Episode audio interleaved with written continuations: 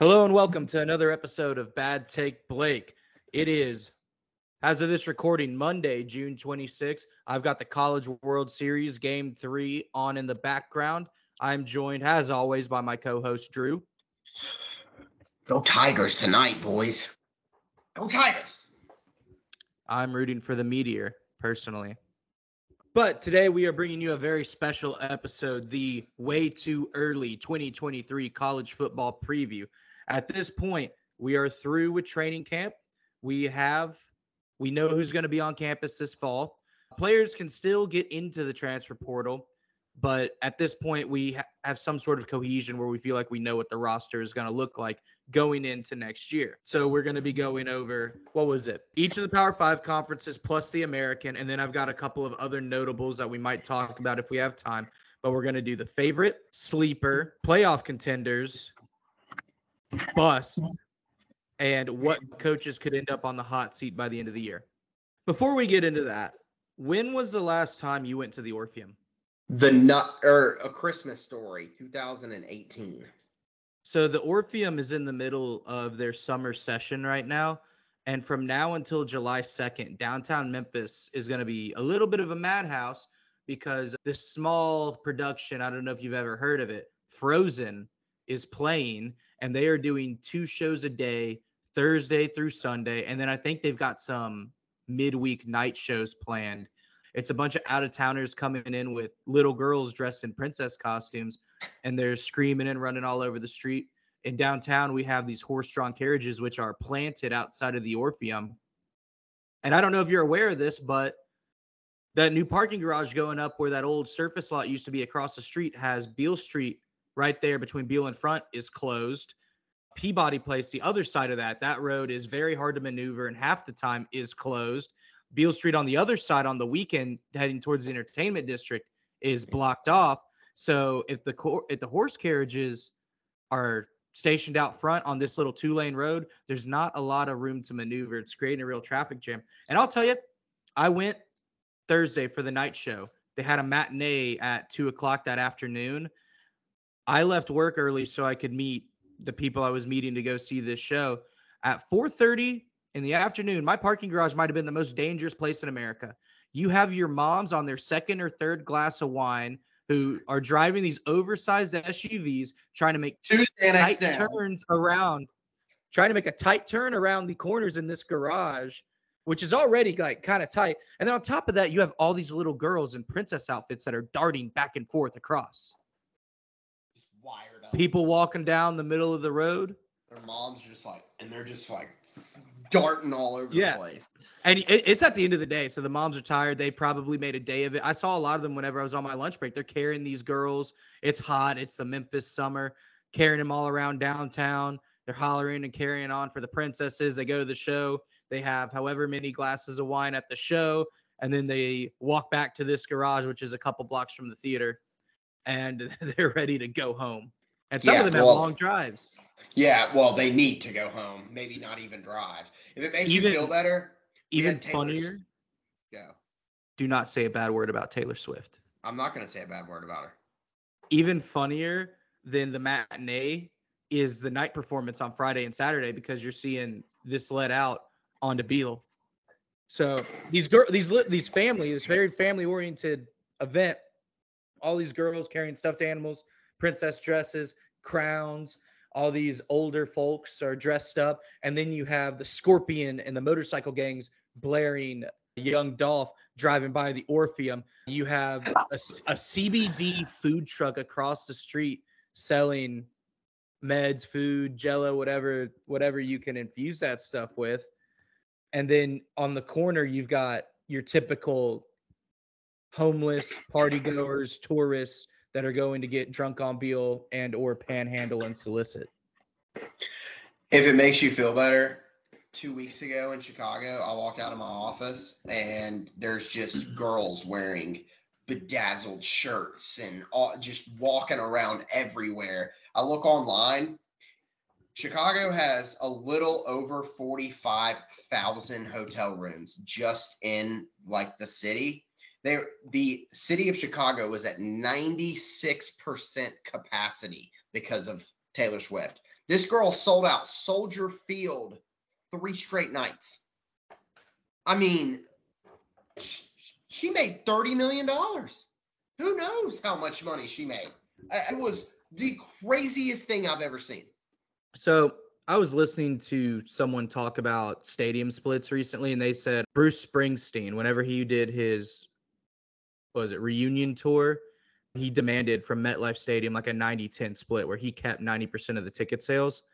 I have to imagine Taylor Swift can pull something similar off because if you don't want to pay her, you know, screw you. I'll, I'll, go to yeah. the next venue. I'm selling out every venue. And I going. You have to think like they'll make their money up in concessions or parking or some other facet that they have because they don't get they usually don't get profits from the merch. Usually the artist will bring that in. Sometimes there's like a 50-50 or a 60-40 split, but generally whoever's coming into the stadium will bring their own merch and it'll and they'll sell it with their own people. I saw a thing where Taylor Swift is actually one of the few artists that demands 50%, or it might be more than that, but at least 50% of her merch. And then also, depending on the capacity of the venue, she charges. So, like each show for this one, she demanded 5 million. And then after that, oh. everything they get to keep. Just 5 million flat? 5 million flat for her to come out on stage. Man, that's crazy. I, so there was, i am trying to figure out how much I can say. Drake is supposed to perform in Memphis this week. It got pushed till August. And Future, right? Yeah, Future's coming. I don't think he's this week. Drake did not sell out or has not yet sold out the FedEx Forum. So I gotta wonder. I gotta wonder like what his ticket split is. What can he demand? And it, it, it really shows Taylor Swift is a one of one of a kind type of performer. That's what I was about to say. Like think about how famous Drake is and if Taylor Swift and Drake is very Memphis, much in the market for Memphis. Definitely in the market for Memphis. If Taylor Swift had a show in Memphis, it would be it would be at the Liberty Bowl in, and it would be sold out in in minutes. In First time minutes. the Liberty Bowl would have been sold out since 2019. Fuck you. I knew that. All right, that's a good transition. Let's get into some football. Let's go. That being said, I do love Taylor Swift, but her fan base is a fucking cult. Yeah, it is. Speaking of cults, we're gonna start off with the the conference with the most cults, all the cults, the SEC. Just means more. Just means more. Uh, SEC obviously has dominated college football for the better part of the 21st century, including every national title since 2014, and have won. Honestly, it's bad because I've lost count. Every title except for one since 2007. That's There's correct. no way that's right. That's correct because Ohio State is 2014. Clemson won too. Oh yeah, you're right. They're basically SEC though. What? they will be. Yeah, eventually. Everybody I, I do. Be. Man, I do tend to memory hole Clemson, and I think that has a lot to say about the dynasty that is Alabama and the surgence of Georgia that we've seen the last couple years. I think a lot of those Clemson teams are starting to get lost in the in the shuffle. So, do you want to do you want to go first, or you want me to go first? How do you want to do this? So I, I think this is easy for the SEC. I, I mean, I have teams. I, I just don't see Georgia losing the. I just yeah. don't see them losing it this year. I, okay. I, think you probably have the same thing as I do. There's some teams that I definitely think will contend, and but at the so, end of the day, I, I think Georgia's the team to go. Let's do it. Let's do it like this. I think the order I gave you was favorite, playoff contender, sleeper, bust, hot seat. Let's do it in that order, and then let's go. One of us will give, then the other will give, and we'll talk about it. So, okay. as you said, Georgia's the favorite.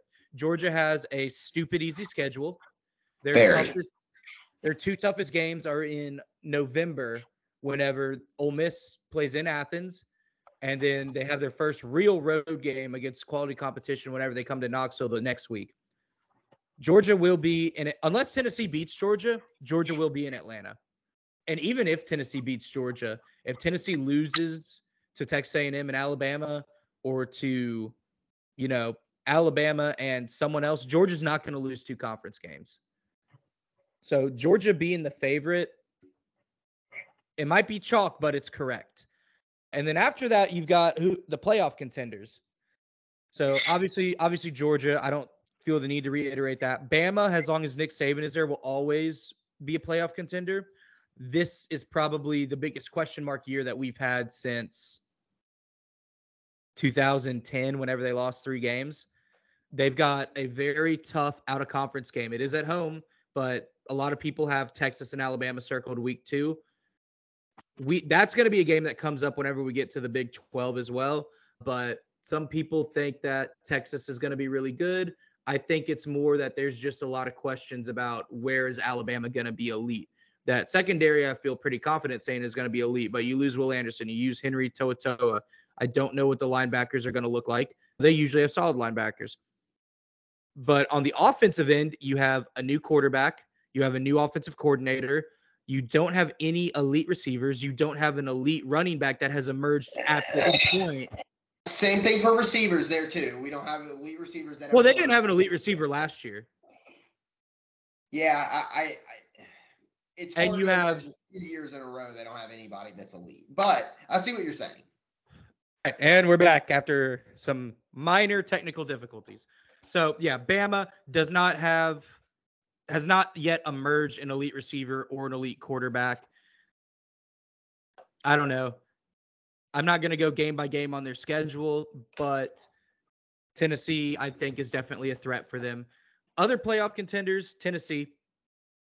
I mean, LSU. You, yeah, LSU is definitely the popular pick. I'm I have one more, but I'm going to save it for my sleepers. Okay.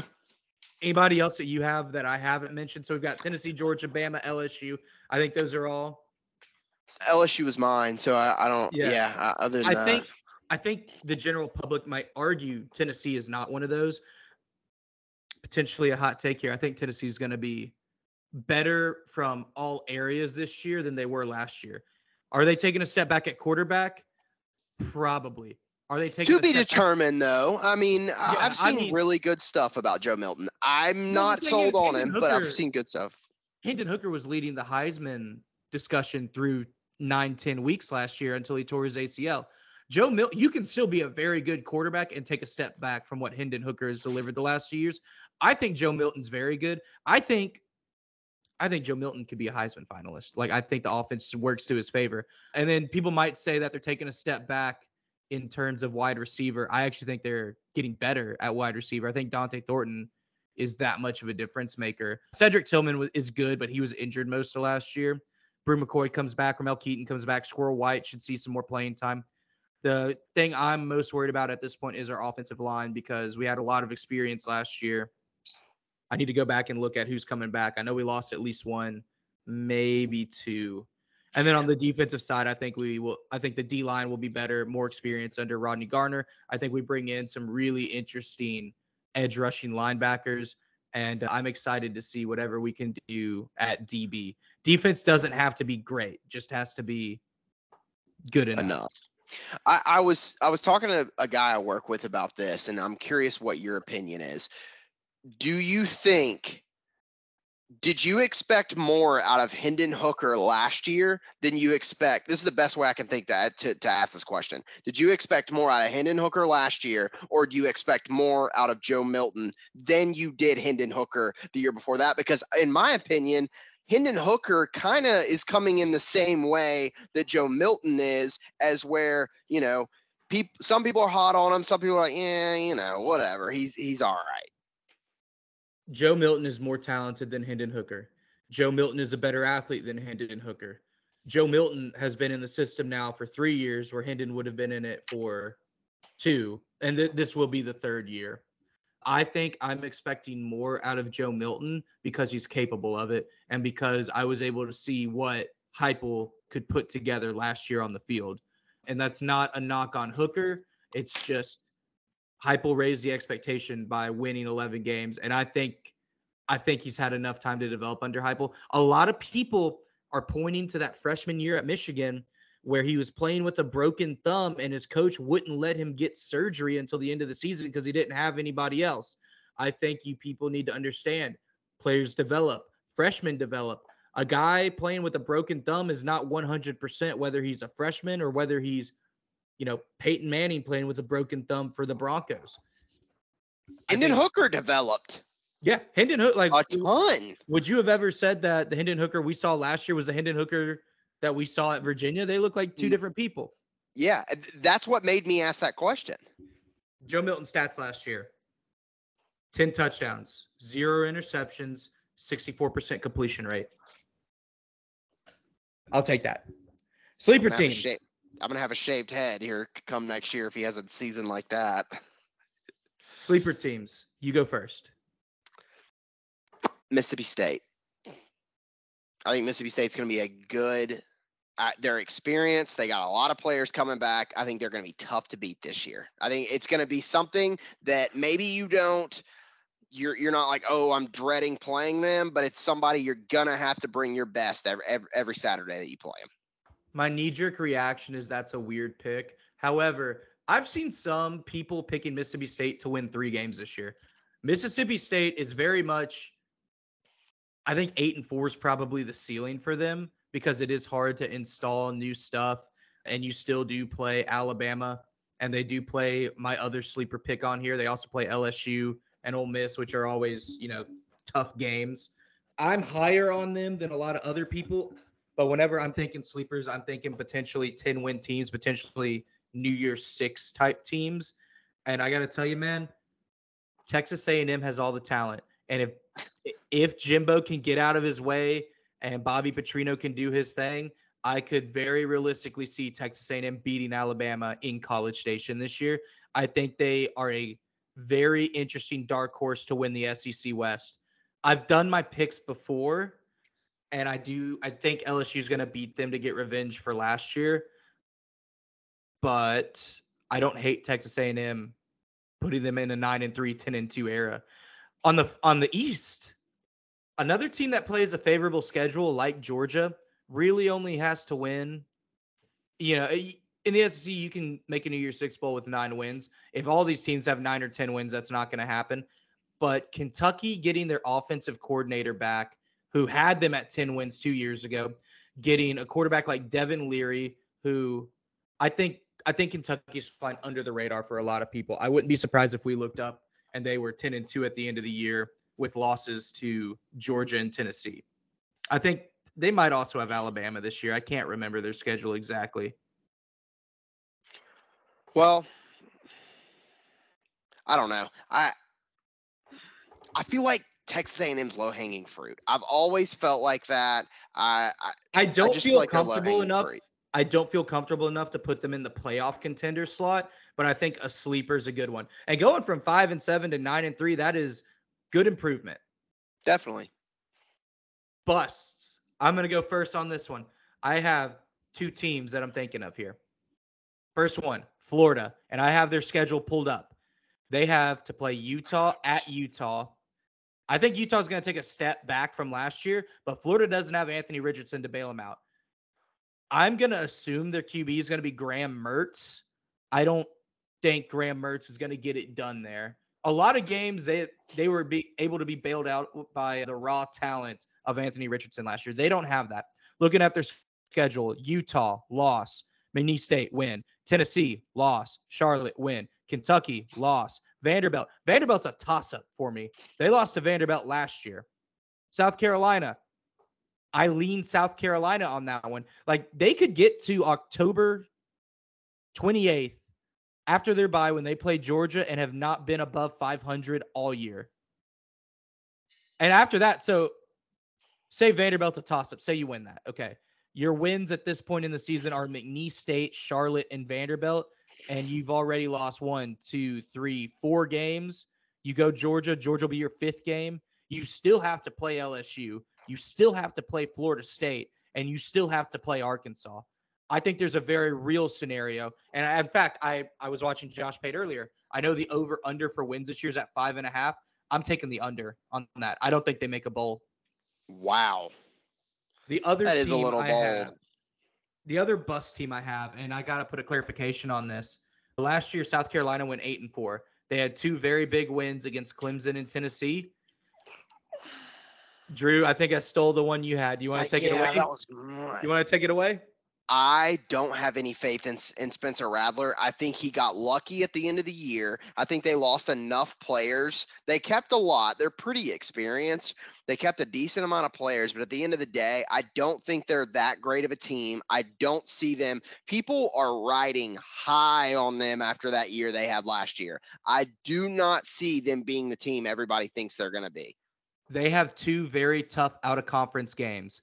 They have North Carolina to start the year and Clemson to close the year out. Clemson and Tennessee, you can for sure bet they have those games circled. I wouldn't be surprised if South Carolina got blown out in both of those games. One of them's in Knoxville, one of them's in Columbia. It's not going to bode well for them. And you know, looking at that, if you remove those two wins, they're six and six last year. And then it's a very tight line. Like I called the Florida game for them a toss up. I will actually lean South Carolina on that. But for a team that has manufactured a bunch of expectations, what it really reminds me of is whenever Butch Jones started going eight and four and winning the bowl to get to nine games, Tennessee fans started thinking we're about to start competing for the SEC East. I think that's what South Carolina fans are thinking. I think South Carolina fans are about to be disappointed. And I have one more, and I don't even know if you can consider this a bust because I don't know how well you think this team's going to be. I don't think Arkansas is going to be good this year, and we'll get into other stuff later. Uh, that's all I'm going to say. I, I because I, I have a. This gives me a good segue to my hot seat. Yes, that's exactly what I was going to say. I had I have Sam Pittman written on here, and I actually looked up their schedule for 2023 because they do have a tough out of conference schedule, but they do bring back KJ Jefferson, who's a good quarterback. He's probably a top six quarterback in the SEC this year. He's definitely a top six quarterback in the SEC this year. He might be a top three coming into the season because there's a lot of question marks at a lot of other places. I mean, but their defense is atrocious. Yeah. It so is so bad. This is their schedule. Western Carolina, that's a win. Kent State's a win. BYU, it's at Arkansas, but BYU is still like it's not a team to sleep on. And Arkansas lost to Liberty last year. Like I don't think we can just pretend like that didn't happen. And then after BYU, I'm calling that a toss up. You play in Death Valley at LSU. You play Lost. Texas A&M in Dallas, and I think A&M is going to be pretty good.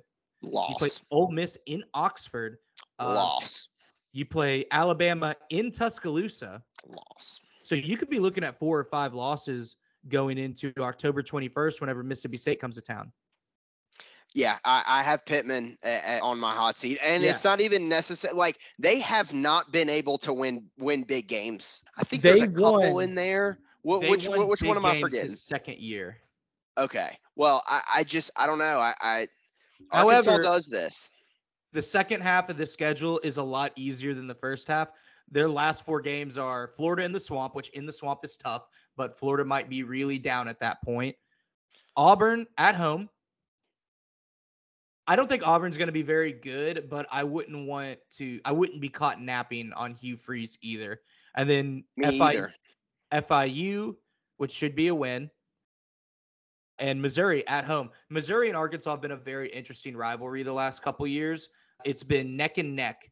It's not. I wouldn't chalk it up as a win. It's definitely a toss up for me. But Arkansas is not a terrible team to have in your bus category. Pittman is definitely a name that could end up on the hot seat at the end of the year. The other name, Billy Napier. I think Billy Napier is going to get fired after this year. I don't think Florida makes a bowl. I just, I am not a believer people he what might save him they've got a really good recruiting class for 2024 right now that might save him. But recruiting classes have plenty of time to fall apart. That's true. I hate that we have the same on this but I, am I'm, I'm the same way. And, and florida just like, hit a home run to go up 2-0 against lsu are you fucking kidding me? You're lying right now. I know you are. I'm not. I'm watching the game. College you motherfucker so Dude, maybe maybe on. the baseball team will make up for your bad football and basketball teams. Let's move on to our second leg on this game, so we cannot risk this. Let's move on to our second team, the Big Ten. Some people would call them the second premier conference in college football. I would not. I think the Big Ten is poo poo outside of two teams. Favorite to win, Michigan. It has to be Michigan. They've won the last two. They bring back a lot of their team. They're going to have a Heisman front runner. Maybe not front runner, front runner, but definitely someone that's going to be on a lot of Heisman lists early in the season. And Blake Corum, Cade Cunningham. Is that their quarterback? That's a basketball player. Yeah, yeah, no, no. He he plays for Detroit. He's Yeah, who's the Detroit who's the quarterback? I know who. What's his name? I, I he's I literally just looked him up earlier. I don't know why I can't remember his name. Oh. We're gonna have to cut JJ McCarthy. That's his name. JJ McCarthy. He's coming back. He's good enough to win in that system. Harbaugh. Well, and he's back, and he, you Yeah, know, yeah, he, be- people people get better. Players develop. He Yeah. definitely got better down the stretch of last year. Definitely. Playoff contenders: Michigan and Ohio State. Yeah, tha- I mean that's obvious. I don't see anybody else in that in that. I- I, no one sees anyone else in that. I don't care how much you like Iowa or Iowa People- State or Illinois or Iowa State's in the Big Twelve. People excuse me. are arguing Penn State, and I understand it. Penn State is going to have a really good defense. They're going to have a better quarterback than Sean Clifford, but James Franklin has not proven to me that he can beat Ohio State or Michigan. If there was ever a year for him to beat Ohio State and come up to that second spot, it's this year because Ohio State has a new quarterback, but they still have two of the best wide receivers in the country in Marvin Harrison Jr. And I don't remember the other guy. I know I think his name starts with an N, but he's also very good. I was watching tape on him earlier. I'm I'm not putting I'm not putting them in that category yet. Sleepers. Iowa. Iowa's very interesting because they're always in the mix as far as the Big Ten West is concerned. But you know, a seven and five team can win the West. I think a seven and five team or an eight and four team did win the West last year. You have Luke Fickell and Matt Rhule, first year head coaches with Nebraska and Wisconsin, respectively. Matt Rhule quietly putting together a pretty good 2024 recruiting class. It's not going to help him this year, though. I don't consider either of them sleepers. Michigan State, I think, is going to be bad. Like they have not gotten better anywhere they needed yeah. to. If I'm gonna put a sleeper, I think I'm going with PJ Fleck in Minnesota. Fleck's a good coach. The West has always is wide open, and he put it together a couple years ago. Had a 10 win season, had a nine win season last year, almost won the West. I think Fleck. If I'm if I'm picking, it's it's probably the Golden Gophers out of Minnesota. I think they could be a 10 win type team. And then you start getting into this interesting question of what happens if Minnesota just pulls off a miracle and beats, assumably Michigan in the Big Ten title. No way they're in the. In What's- the no. We'll talk about that Right. later. Okay. Well, I mean, if they win the West, yeah, because they still have divisions. Yeah, but uh, anyway, we'll we'll we'll, we'll get to that. Um, Bust. the the Big Twelve is interesting. Can we go to that because I think that's going to be Let's finish. Let's finish the Big Ten. Big 12's next. Okay. okay. Bust. Who do you have as a bust? I mean, said- this is so hard for me. Like, I think Wisconsin's not going to be that good. I know they got a new coach, but like, I don't think they're going to be good. People are a little high on them. People are high on Luke Fickell. I don't think they're necessarily high on Wisconsin yet. I think they're buying stock long term. Teams that I think are just going to be. You have to frame this correctly. But if Ohio State loses to Michigan for the third straight year, gets shut out of the Big Ten title game, and then also loses to Penn State, which I wouldn't put it out of the realm of possibility. 10 and 2 is a bust as far as Ryan Day and his coaching tenure are concerned. Ohio State has been to the playoff how many times since Urban Meyer took over, since the playoffs were initiated? I mean, Scumbag. They played in the national title game two years ago and lost to Alabama. It feels like the the program would be definitely taking steps back the last three years if they were to lose to Michigan and Penn State. And then you throw in some other random game like Maryland. Ohio, once again, Ohio State doesn't have a quarterback this year. That's a huge qu- position to just have a question mark at a team that is known to be an offensive powerhouse with a struggling defense. I think the defense is going to be the defense took a step forward last year. Yeah, I mean, with those receivers, man, eh, I don't really see a world where I, I'm not. Maybe they don't Got to get take, them the ball. I understand that, but like I I look at them as not taking a step forward, but it's gonna be. I mean, If unless there's a total State game, if, if Penn State's going to have the number one defense in the Big Ten, big, yeah, for sure. if you and I, that's just two games that you're that I'm talking about. in terms of an Ohio State fan's mind, where they think that they should be competing for a national title, they should be in the playoff. That is a bust of a season. The other team that I have, Michigan State, did not improve in any way. Went five and seven last year after a 10 win season the year before. And which brings me to my hot seat, Mel Tucker. Getting paid a lot of money, so might not get fired, but he'll be on the hot seat if he goes five and seven again. Other- And I I agree with you here because it seems like everyone else has gotten better, and I don't see where they have gotten better. You mentioned Minnesota earlier. I think they've gotten better. Wisconsin's on their way way to getting better. Might be better this year. Penn State's going to be better. All these teams are getting better, and they seem to be getting worse. So I Yeah. agree with you here. I have one other coach on my hot seat for the Big Ten, Pat Fitzgerald, Northwestern head coach. A lot of the times it doesn't matter what you do at Northwestern, but Pat I Fitzgerald has about to say. pretty consistently done bad season, eight win season, good win season for what I'd consider basically the Vanderbilt of the Big Ten.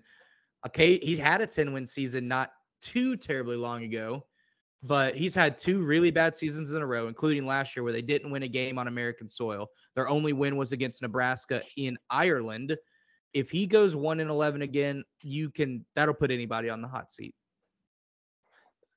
Big 12. Oh, this is what I was excited for. You start us off. Favorite. So, I thought about this a lot. And it- the reason I thought about this was a lot because between sleeper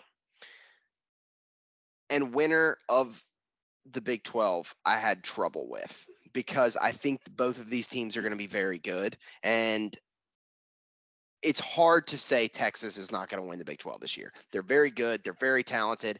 I'm going to go with Texas. Texas is definitely the favorite at this point. Texas could have Texas could fill every single category for the Big 12.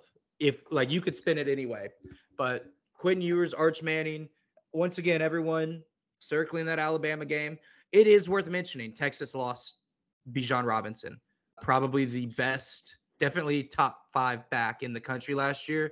Had a lot of Heisman hype last year, but you don't win the Heisman whenever you lose four or five games in a year. Continue. So Texas is my favorite as well. Continue. Who do you have as contenders for the playoff? K State. I also have Kansas State, and I think it's a very good pick. I do too. Their quarterback's coming back. A lot Adrian of Martinez. Yes, like Adrian Martinez. stacked. Last year, Kansas State had their first 10 win season since 2012.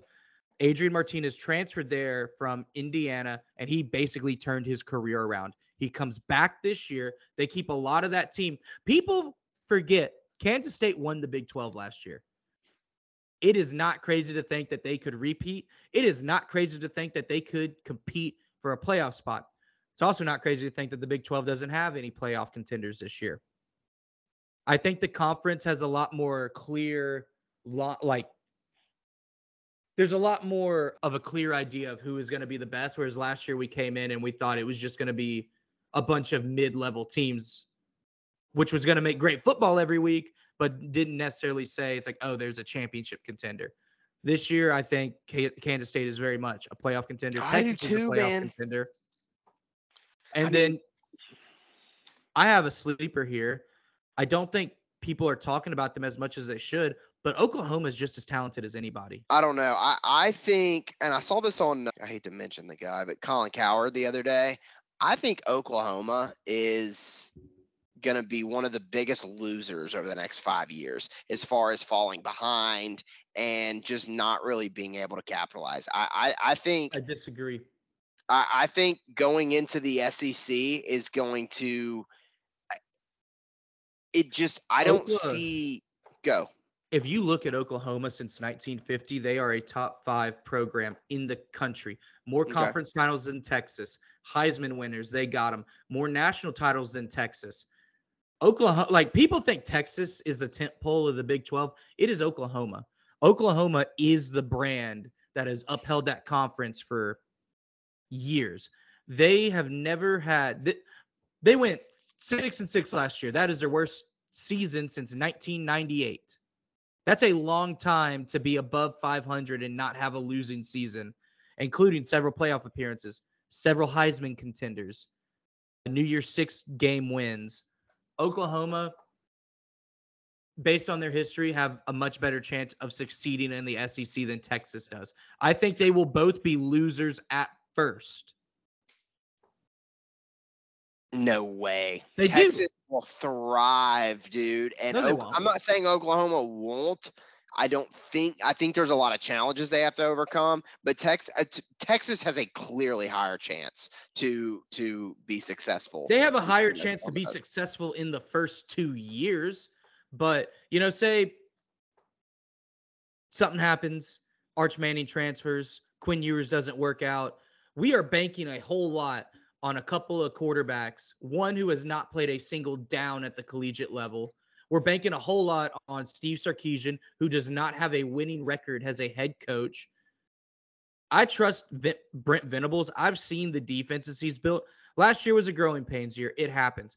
I think Oklahoma is a sleeper to bounce back in a big way. Maybe not contend for a playoff position, but they're not going to get blown out playing Texas again this year like they did last year. Another team that I have as a sleeper is Baylor. I'm very high on Dave Aranda. Aranda. He won the Big 12 two seasons ago. Like him a lot as a head coach. I wouldn't be surprised if they came out of nowhere, made some noise, caused some upsets. Busts. I'm going to keep the mic for a second. Texas is my bust. Everyone is thinking playoffs, man. What have you seen from them that tells you that they're going to make the playoffs? They lost a large part of their offensive production in Bijan Robinson. They do play at Alabama. That's not an easy game to win. And if you lose that game, you're basically playing from behind since week two. Defense isn't great. Sarkisian has not proved that he's an elite head coach yet. If there's I any think- team to circle to be a bust, it's Texas. Because I don't think people are expecting TCU to repeat. So T- TCU is what was what I was about to say. I think people still have high hopes for TCU. I'm not necessarily saying that. I mean, obviously, I don't think people think that they're going to make it back to to the you know the four. But that being said, I do think people still think they're going to be very good, and I just don't see it. I, I see them losing three three games, maybe even four. I mean, I, I mean, just- a nine and three season after losing your Heisman finalist quarterback is still a very good season, and historically would be a good season for TCU. Yeah, maybe historically, but like I, it, it- it's gonna put them in a weird spot because like I don't think if they end up playing like let's say that they lose three games and they end up playing a, you know, an Alabama, they're gonna lose that game. In what the Sugar Bowl? It would be yeah, I, I- I get what the, whatever the first. What's the first three out? Sugar, cotton, and what? So Big Twelve has a tie to the Sugar. I don't know what the what the playoff games this year are. I don't either. But yeah, like I La- think last year was Sugar, Cotton, and Orange Bowl. I, I think them running that puts them in a position to lose badly to a very very good team like Alabama for example because like I, I don't no one no one knows anything about Alabama no one's Well, for sure about anything To be nine and three, I'm gonna. They're not in the playoff. You're not gonna be in the playoff with three No losses. chance. You're not gonna be in the playoff with two losses. I don't know. I mean, you say Alabama, but it could very well easily be a matchup with Tennessee, Texas A&M, LSU. So I get what you're saying, but nine and three, I think I wouldn't consider that a bust for TCU. Some of it is like you got to manage your expectations. You know, I've thrown out two teams where their fans have a lot of high expectations on them in Texas and Ohio State. And if you don't meet those expectations, uh, you know, it's a bust of a season. so what's a bust for Tennessee Eight and four. Losing to Florida, Alabama, Georgia, and Kentucky. Hmm. Or I mean I, I don't Carolina disagree I, I I would literally, and I will do this. I will bet a large amount of money on Tennessee against South Carolina this year. It, it what I- I'll bet money line spread. Like I, that game is so they they fucked y'all last year. They really did. So I will. Oh, I have it circled. Do you have any other teams in the bus category before we move on to hot seat? No, not really. Steve Sarkisian, hot seat. If Texas busts, he's going to be in the hot seat. If Texas goes eight and four, he's going to be in the hot seat. I agree with that. Count out their losses for me. K State, Alabama, Oklahoma. There's another one in there somewhere. They could very well go eight and four, seven and five. They could How also bad- go eleven and one. How good is is Randa? Is that his name? Yeah, I have him in my sleeper category for Baylor. I think he's a really good head coach. I don't know I what do that too, but if, looks if, like. if they do bad this year, that I was gonna say, I, I had him on my. He's not on the hot seat. He won the Big 12 two years ago. He's not on the hot seat. Expectations. He's only been there since tw- he's been there since 2020 though, and they, I mean, they weren't bad last year. They year. won the they weren't Big 12 great. two years ago. Yeah, I mean, people have been let go for less, but yeah, But the expectations at Baylor are different than the expectations at Texas. that's true. Pac 12. Favorite USC. Yeah, this is stupid. That fucking Pac-12 makes me so mad. Favorites USC. Contenders for the playoff. Oregon, Utah, Washington. Yeah, I was gonna say Utah as well. I think I think Wait, Oregon and Utah State beat. Was it Utah that beat USC twice last year? Or Utah State. Utah, Utah. U, Utah Okay. State is in the Mountain West. Okay, yeah, yeah, then yeah, definitely Utah. I think Utah is probably the third or the fourth team out of those four. I think in order it's USC, Washington, Oregon, and then Utah that'll be competing for spots. You, really like Oregon over? No, I like over Washington. Utah? I like Washington over both of them. Mm, you know, Oregon got the coach from what was it Notre Dame or Georgia? Georgia. Georgia, yeah, No, Georgia. no, wait. It's Ole Miss's offensive coordinator. It's Dan Levy. Dan Levy. Okay, I don't know. I, I it might be David Levy. I think that'll be an interesting an, an interesting story. I was think- actually surprisingly hot on USC last year, and they let me down. So Still don't have a defense, but you don't need one in the Pac 12. Utah's the closest thing to a defense. Michael Penix Jr. returning for Washington. Real interesting player. Led the nation in passing yards last year. Someone I have on my early Heisman watch list. I think Washington could win the Pac 12, but I think USC is definitely the favorite. They're returning the Heisman winner. Still don't have a defense. this is an interesting argument, and, and I, I want everyone to hear this because I've had this argument with a lot of people that I work with. Does Caleb Williams playing in that conference is that a negative towards his ability? I think he's has a ton of ability. I think he's very talented. He had mm-hmm. his worst game against the 37th best deep. The best defense he played all year was the 37th best defense, and he had 17 points. 17.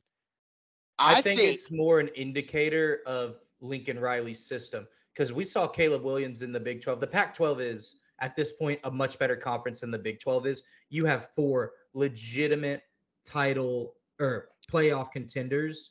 You mean the Big 12 is bet better than the Pac 12. No, the Pac 12 is better than the Big 12. They were last year, they are this year. Okay. Because the Big 12 really didn't have a playoff contender last year. Whenever we saw what Oklahoma was going to be, I don't think anyone really thought that they had one until TCU just kind of emerged from the pack. And K State was a good team last year. Yeah, but you they weren't going to play for the playoff. I don't think anyone Yeah, thought Kansas okay. State was going to be making the playoff. I think they thought it was a bunch of average to above average teams in a conference. Makes for exciting football because there's a lot of parity. Doesn't make necessarily for championship winning football. I think the Pac-12 is very top heavy.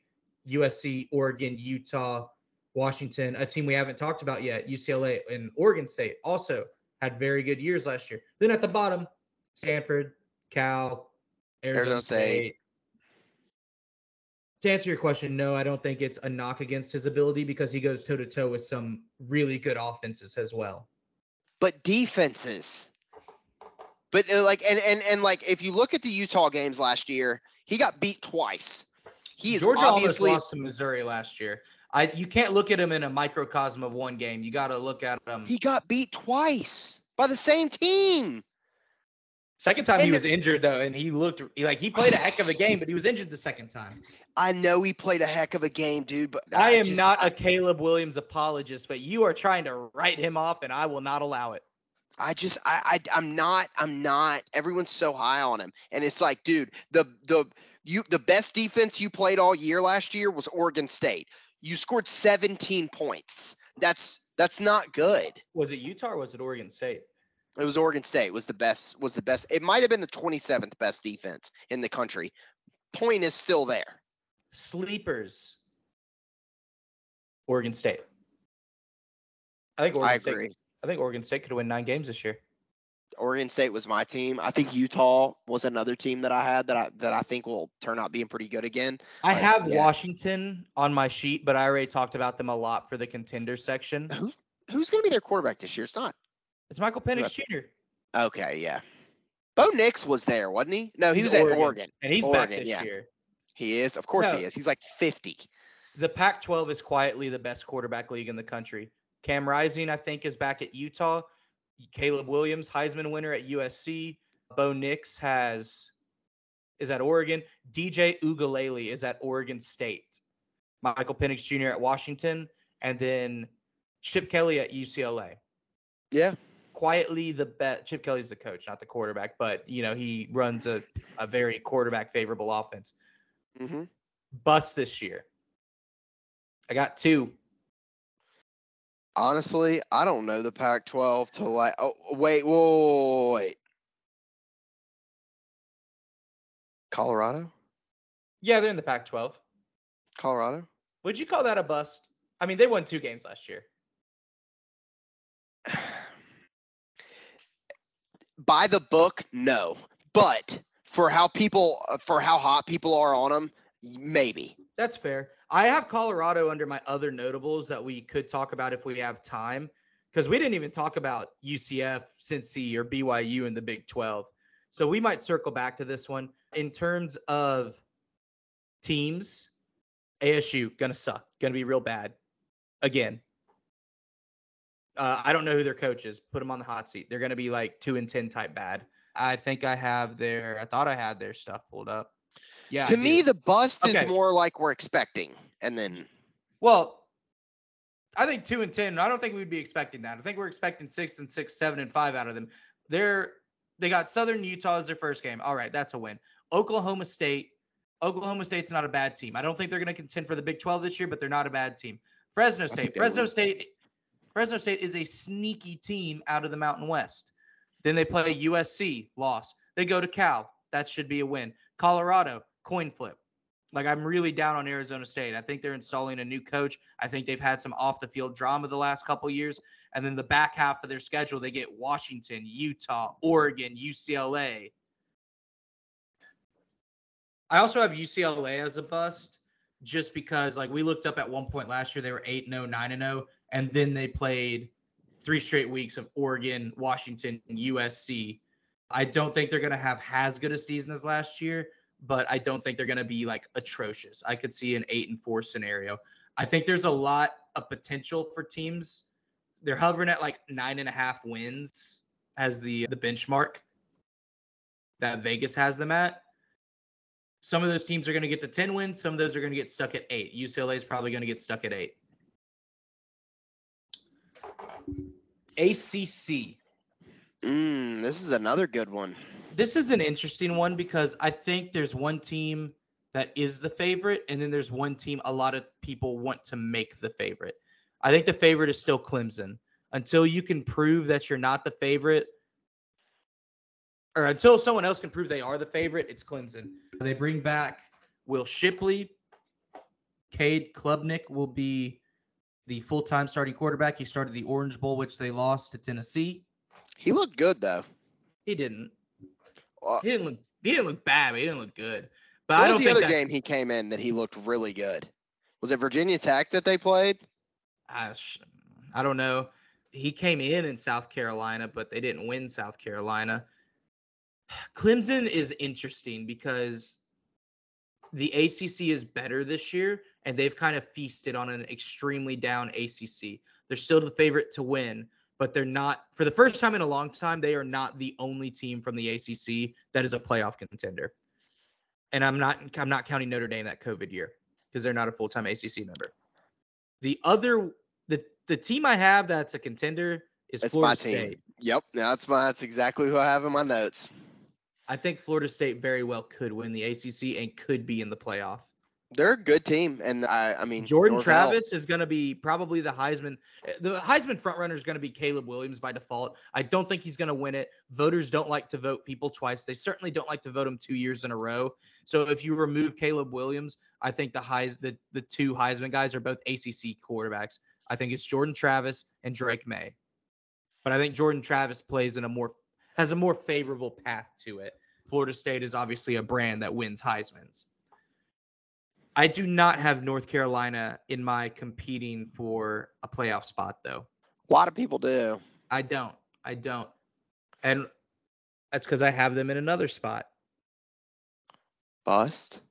Well, we'll get there. Sleeper teams.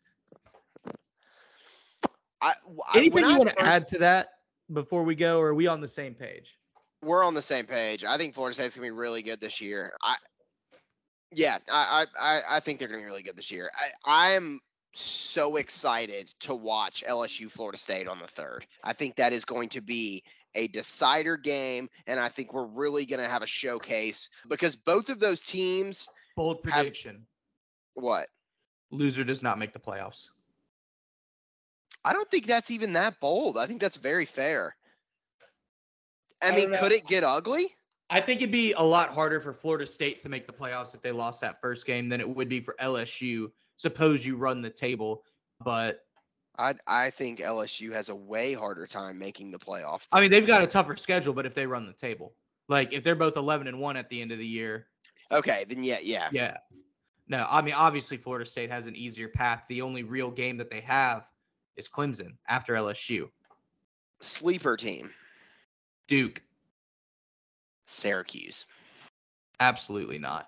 Sarah, do you do you remember how they played against Clemson last year? They almost beat them. I remember them starting like six and zero and then finishing six and six, which is very Syracuse. Syracuse. Duke went eight and four last year. Duke returns their starting quarterback. Duke got better in the offseason. LSU is currently leading Florida in the College World Series, three to two. Let's go! Let's go! They might have just scored another run. We need that. We'll come back to that in a minute. Duke could very well be a nine win team. Dare I say, could Duke be a 10 win team?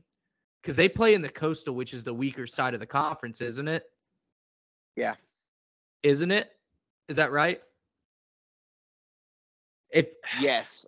if they're on the side that has Virginia Tech, Virginia, phew, a 10 win Duke football team, isn't that something to dream about? But even still, an eight and four, life. an eight and four Duke team, I think would be a sleeper for a lot of people, which is what they were last year. Let's cook, baby. Now we have not talked about one very prominent ACC brand yet, and honestly, I don't know where to put them. I believe long term, the coaching hire they made is going to work out. I believe long term, NIL is going to work out to their benefit. It's already worked out to their benefit in basketball and in uh, women's basketball. I don't know what to do with Miami. I could put them in sleeper category or I could put them in bus category. Right now, I have them in bus category because I think their fans think they're going to be a lot better. I think they're probably going to be seven and five, six and six this year. They deserve bust because people people have been putting them in the this is going to be the year for since a buddy of mine Alex Stevenson went there and they were preseason ranked like eighth or ninth. I, I just I, they I have lost. I have gotten hot on them too many times in the last five years, and they end up sucking. So I I, I can't. It's I'm bust on them again. I'm going to give you a fun fact here. Do you know the last ACC team to beat Notre Dame in the regular season? Was who? It was Miami in 2017, coached by Mark Richt. Wow. It has been six years since Miami was contending for a playoff spot. And even that was a one year flash in the pan. I really think Cristobal is the right guy. And maybe last year was a culture year, just like it was a culture year for, I believe, Oklahoma with Brent Venables. But it's just it's hard for me to see. I don't know who their quarterback is. I don't know where they're elite at to where I can be like, yes, they're going to contend with Florida State and Clemson to be one of the top three or four teams and maybe go to a New Year's Six bowl. I don't see that. Other Yeah, team I have I in my bust. Other team you got in my bust category. Tyler Van Dyke's their quarterback, by the way. Throw Yeah, I knew that was their quarterback, but a lot of people were real hot on him last year. I was not. North Carolina is real interesting. They have Drake Maye, who I who probably had the highest transfer value for NIL of all remaining players last year. You know, obviously Caleb Williams, but he wasn't transferring. Drake Maye was the one that was rumored to transfer. They played two out of conference games against Power Five opponents in their first three weeks. They play at South Carolina and then Minnesota comes to town. I think they'll beat South Carolina, but if you lose that game, oh, and they also play App State. App State's not a bad team. App State beat Texas A&M last year. App State has a history of beating Power Five teams. Very well coached, very Tennessee? good mid-major team. They did not beat Tennessee. They beat Michigan. How many years ago was that? Y'all played on the first game of the year? And everybody was so- 2016. Yeah. Who, who was the coach that year? I forgot his name. I need to be reminded. Yeah, there we go. Yeah. Sorry. I just wanted to hear you say his name. We beat him, so it doesn't matter. That was the year that we- we started five and zero. We're not talking about them. We're talking about North Carolina. Okay. You look down the stretch at their schedule after that. They play at Pittsburgh. I, Pittsburgh is not a bad team. Syracuse, you're high on Syracuse. Miami comes to North Carolina, and that's probably the point where we're going to know what team they have. If they're three and three going into Miami, they're not it. If they're undefeated, which they could, I could see it going either way at this point, then that's a team we're going to have to start paying attention to. But they close out the year. They play Duke. They go to Clemson, and then they go to NC State. All three of those are very losable games. NC State less than the others, but yeah. NC State, they have the quarterback transfer from Virginia, Brennan Armstrong, I believe. He's reuniting with his offensive coordinator, which kind of unlocked him a couple years ago. He didn't play well last year. The year before that, the off- that offensive coordinator is on the staff at NC State, might be the head coach. I can't remember, but he kind of unlocked him a little bit, and he he could be, you know, not Heisman numbers, but could be serviceable. So and then hot seat. Tony Elliott's on my hot seat. He's the head coach for Virginia. They're bad last year. They're going to be bad again. Mine is a little bit different, and this is a guy that we all used to know, especially if you're a Memphis fan. Do you do you, do you want to say it? Don't say Justin Fuente. He already got fired Oh, well, then we got to cut that. When did he get fired? Last year. Okay, well then he he was my hot, so we'll have to cut that. Did, he got fired? Yeah. Really? Yeah. Look up new. Look up Virginia Tech head coach. He's not the head coach. anymore. Yeah, it's Brent. It's Brent Pry. Hold on, I'm looking up Justin Fuente. Which again, he- Br- Brent Pry was a fucking lackluster hire by Virginia Tech. Where is Justin Fuente now? He's nowhere. He should have just stayed at Memphis. Mm. I If you can get Power Five money, get Power Five money. yeah, I guess so. Well, damn, Which- we're gonna have to cut that now. Who, who, No, no, no. We're, we're going to leave it in because we're going to circle back to this. The American Athletic Conference favorite Tulane. Wow, it's weird that you say that because a buddy of mine, I was talking to him about this today, and he said the exact same thing. They kept their really good coach, man. I mean, I don't Yeah. know what else to say. They kept a lot of that team. Oh my God. Mine's an easy one. I think, mm, I- I think Houston's gonna be really good this year. I They're not in the American. They're in the Big 12. Not this year. They're still in the American. Nope. They are in the Big 12. All right. Well, I'm gonna we're gonna have to cut both of this. I kind of like this. football schedule. There's no way. Yeah, they're all in the Big 12. I, I did you see that we added? Yeah. You guys are the Fuck you! Don't even say it. I know. the American Athletic So Conference. right, smoked. the Big East has fallen so far, man. They were an automatic qualifier for a New Year's Six bowl bid, and now they're welcoming Florida Atlantic, Hey. North Texas. Skip to sleepers. We're doing this right now. Florida not. Atlantic. Florida Atlantic, sleeper market. They're a good team. I think North Texas has potential, but Florida Atlantic's going to be a good team, and you're going to see them rise. Not as a Power Five, obviously, but they're a sleeper team in the AAC this year. You know, I said we're not going to skip down there because I wanted to do playoff contenders, and then I realized there are none. So yeah. uh, so I have ECU and SMU. I like them both.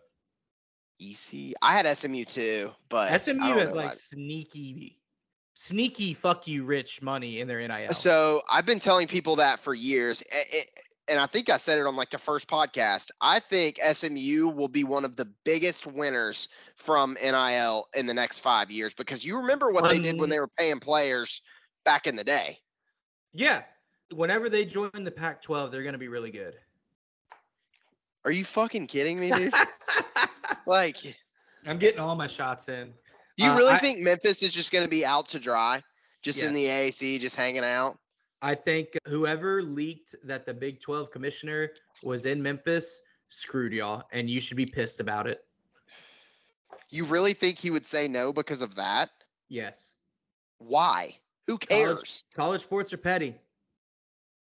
And Memphis writers are not good writers. They're not If it- good insiders. They're not good sources because they will sell you down the river every single time. We're not going to get into this because we got into it on Twitter the other day. If it makes money, it makes sense. And there is money to be made in the city of Memphis. There's not. There just is. I mean, I'm Here's sorry, thing, but there just You don't make enough money for the revenue split. We're we're we're gonna do this in another episode, but it's not just about making money. It's about making money to justify splitting the revenue another way, and you guys don't. If good teams come to Memphis, the fans show up just like not they true. always have throughout history. Name me one solid team, a good team that has come to Memphis Who's and played good team- Memphis. Who's a good team in the Big 12? You don't have Texas. You don't have Oklahoma.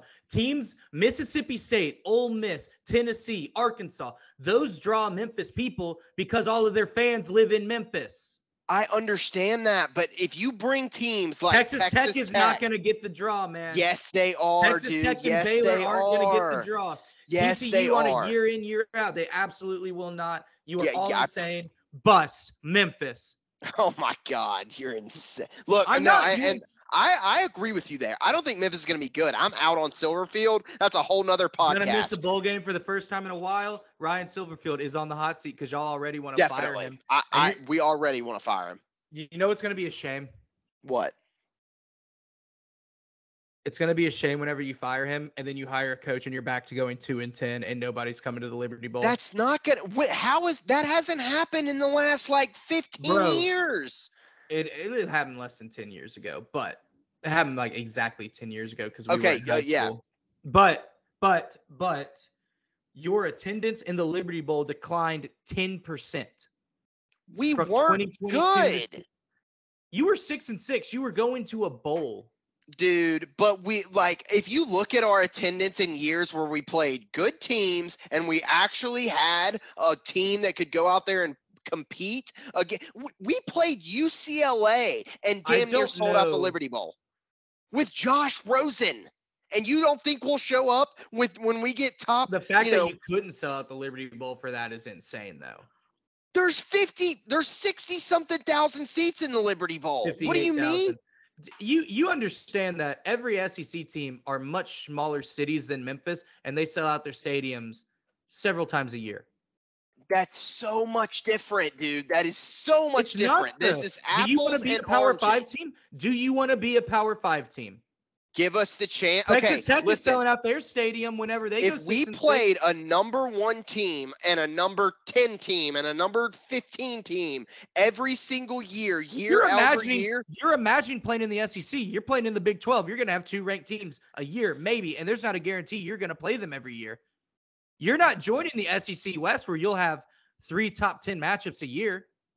We're not even going to get into the basketball aspect of this, which adds way more more fuel to my fire. But just Football's what talking matter about because football is the largest revenue. I, and yes, and I completely agree with you. But if you give us teams that we can, that we will compete with, because we will have the talent, and You do teams not that have the talent. You, you you don't think there's good football players within a full 400 mile radius of the University of Memphis, and and Oh, don't there's- say, oh, they're all going to go to because FedEx has money to offer them, they- they'd rather- AutoZone has money to offer them.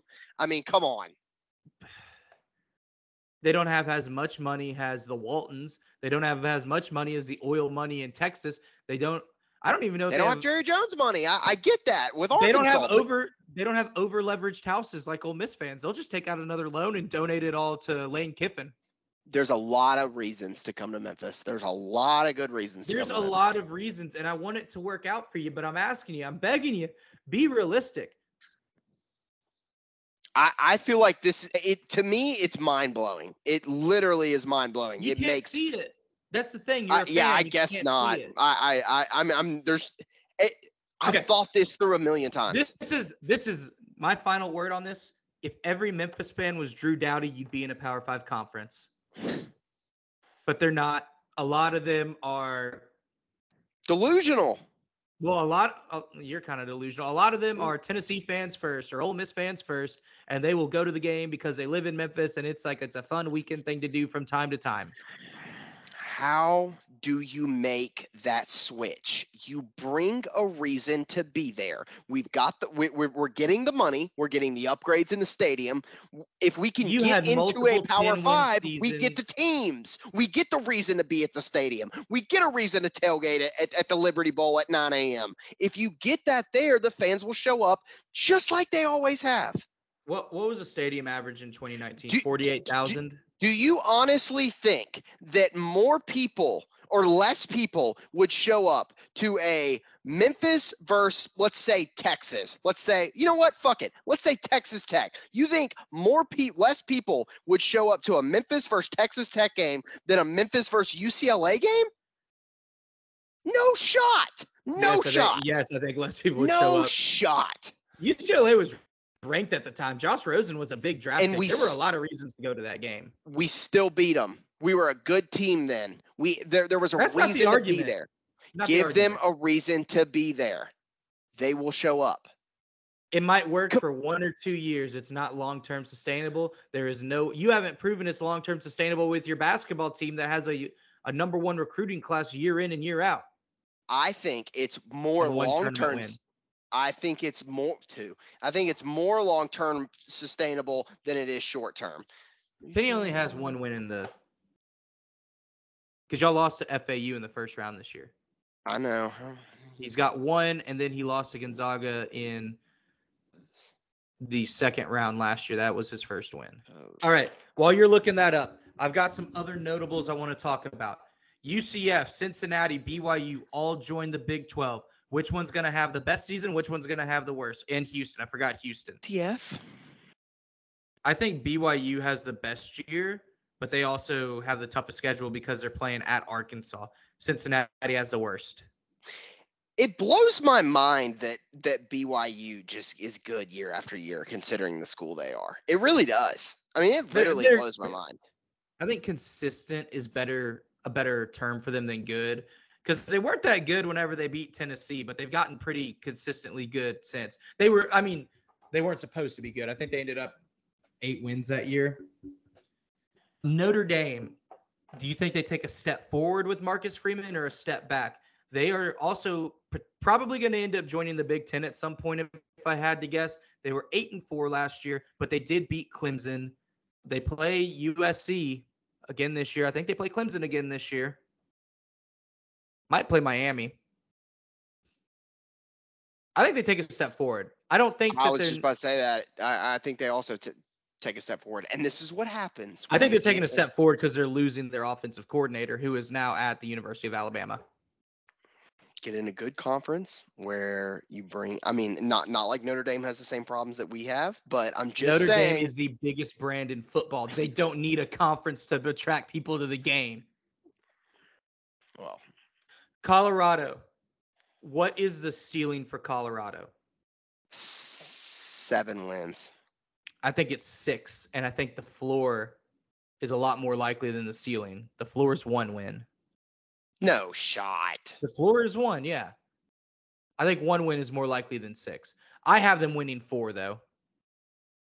Memphis had, yeah, you're right. We only have one win. We beat Boise State. God damn, that's true. We beat Boise State, lost to Gonzaga, then we lost to FAU. All right, continue. I'm always right. Col- they so Colorado plays a very tough schedule. They play Mhm. TCU to open the year. I think they play Nebraska. I gotta. I'm pulling up their schedule now. Deion wanted it like that, which I thought was a little odd. I love his like, oh, we want to play the best team stuff, but I mean, you, you ain't there yet, brother. I think it'll work out long term, but short term, gonna be some growing pains. Of course, I'm looking at their schedule right now. They open at TCU. Nebraska comes to Colorado. Nebraska's not going to be a great team. I mean, they're rebuilding under Matt Rhule. Colorado State, that's a winnable game. At Oregon, loss. USC, loss. At Arizona State, I think that's a winnable game. Stanford's a winnable game. At UCLA, loss. Oregon State, loss. Arizona, toss. Washington you really State, think they lose to U- U- UCLA? Yeah. I don't know. I, I I think one of those games you ruled as a loss. I think they win. Okay. One of those games that probably ruled as a win or a toss up. They're probably going to lose. do you are do you not like Shedeur? Is that is that his name? Should their their their quarterback, his son, Sheer Shedeur? I mean, I think it's fine. I just think there's better out there. Uh, yeah, and I mean, he's Replace the whole probably team. You the still got to put in a system. he's probably the eighth best quarterback in that conference. Let's see. Caleb Williams, Michael Penix Jr., Bo Nix, DJ Uiagalelei, whoever's at UCLA. Yeah, I mean, at, is Cam Rising still at Utah? That's gonna bug me. I think he is, but he's also a million years old. Yeah, seven or eight. yeah, he, he's still at Utah. He- He'll be there this year. Um, I just looked him up. As Utah of right now, what is your playoff? Let's back up. It is. It is LSU, Georgia, Michigan, USC with a push from Ohio State, Clemson, and K State. Excuse me, excuse me. Take Clemson away. Florida State, Ohio State, My- and K State. My four are Georgia, Michigan, USC, Florida State. I have an honorable mention to Texas because I think there's a path there. I think if they beat Alabama, win, win that Alabama game is going to be like the Pitt game for Tennessee was last year. If you win that game, you springboard towards a very good season. If you lose that game, you're probably going seven and five, and it's same old, same old business as usual. So Texas is in my honorable mention. Washington is in my honorable mention. I'm really high on them. And then, you know, Tennessee's there too. I think Tennessee's going to beat Alabama in Tuscaloosa. You really don't think K State could put together a, a season enough to to make it in the in the final in the final four? I think a 10 and 1 Tennessee, a 10 and 1 Texas are more appealing than a 10 and 1 10 win or 11 K-State. and 1 Kansas State. I said 10 and 1. I'm in 11 and 1. I, I I don't I don't hate that. Early Heisman outlook. Do you want me to give mine? Yeah, I would like you to give yours. Drake Maye Caleb Williams, two guys we've already talked about. Blake Corum will be on the early watch list. He won't win it because he's not even the best running back on his team, but he'll get really good numbers. And running, it's hard for running backs to win that award. Jordan Travis, the quarterback for Florida State, he will be talked about. After they beat LSU, he will probably be towards the front of the discussion if Quinn Ewers beats Alabama, he will jump to the top of that discussion. It doesn't matter what Alabama's season turns into, but he- will be there. And then last on my list, Joe Milton. I knew he was coming. Joe Milton will I've be a Heisman finalist. Jordan Travis, Quinn Ewers, Caleb Williams, and I think someone that people need to watch out for who had a really good season last year, and I don't even necessarily think the team's going to be that good. I'm kind of even scared to say this. Raheim Sanders for Arkansas. He had a really good season last year. I think he's going to have an even better season this year. And with KJ Jefferson being as good as they are, I think that that RPO thing that that they could run could really benefit his his game.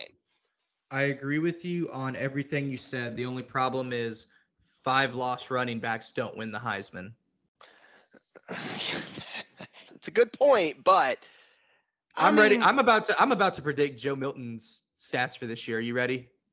Memphis lost four. Uh, D'Angelo wasn't even a husband. Okay, yeah, go. 4,000 passing yards, 35 touchdowns, five interceptions. Five? Hendon Hooker threw three last year and three the year before. Hendon Hooker might have thrown two last year. I think seven is like conservative. He his nickname's Overthrow Joe. Yeah, but he's not throwing. He ten and zero yeah. last year. 64 percent completion rate.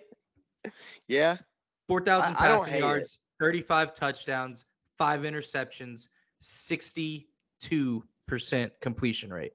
He will be a Heisman contender with those numbers, and all this hair you're seeing me rub will be off. That's everything I have in my notes. Do you have anything you want to add? No, I really need LSU oh, to win uh, this game tonight. Jayden Daniels is also someone that's going to be watched, but that's somebody I kind of forgot about who I also think will will, will be. Ah, dude, I'm so not high on LSU. I know everyone I know, else it is. It blows I, my mind. Well, look at their schedule. They play Florida State to open the year. I think Florida State's pretty good. They play Alabama at Alabama, and you know Saban's going to have that game circled. I think they play A and M at A and M. I can't remember. They also lost to A and M last year, though. Yeah, I know.